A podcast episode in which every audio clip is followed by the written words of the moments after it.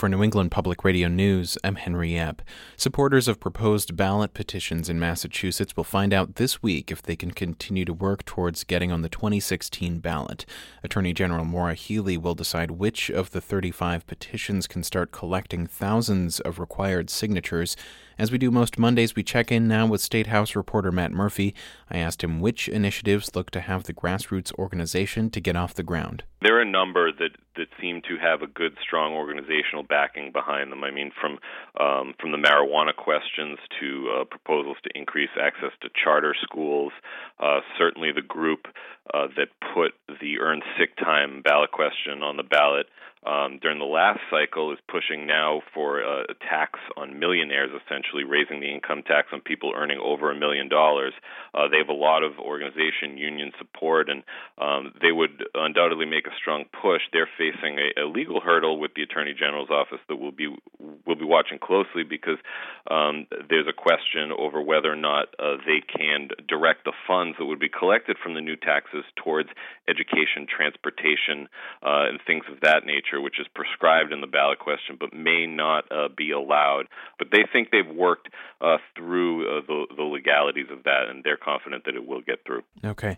Governor Baker is in Newfoundland early this week to meet with the other New England governors and premiers of Eastern Canada. Their talks are expected to focus on energy. What are Baker's priorities going into this meeting? Well, the governor has been pretty clear. I mean, he's working with a number of the New England governors already, looking at uh, the capacity in New England to bring on additional natural gas, uh, whether that be through existing pipelines or uh, potentially and maybe more likely trying to uh, bring in new pipeline capacity into the region, so that in those uh, you know cold winter months when demand rises for for heat, um, that there is sufficient uh, supply of gas that so that the costs don't spike. Uh, the governor's also filed legislation trying to bring hydropower uh from Canada Quebec specifically down through New England, through either Vermont or New Hampshire into Massachusetts, and that would require building a major new transmission lines. Uh, so all of these will be on the agenda when he goes up to Canada and um, could inform uh, back here on Beacon Hill uh, really what is a, a waiting game now is the the Senate has taken a few steps on solar energy and some climate change bills, but really looking towards the House now, which they say they're developing a comprehensive energy bill that they'd like to tackle this session.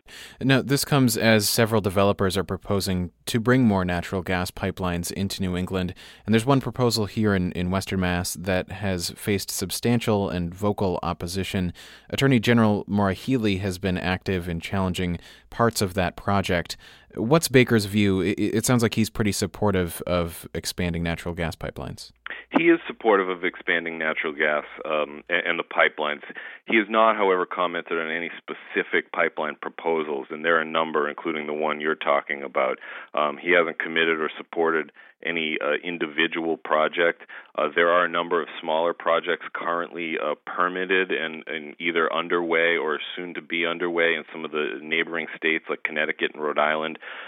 that would uh, simply expand the capacity of pipes along existing routes that could boost uh, natural gas supply to the region, uh, which some proponents, including Maura Healey, Conservation Law Foundation, and others say could be sufficient to really control costs and, and, and increase the supply to the point where uh, New England could be okay without building additional pipelines, uh, because we've seen many of them uh, that run through the cities and towns in Massachusetts have encountered a lot of uh, local opposition, and that's uh, certainly going to be a factor going forward as the state looks at many of these projects. Okay, well, Matt Murphy, thanks so much for talking to me.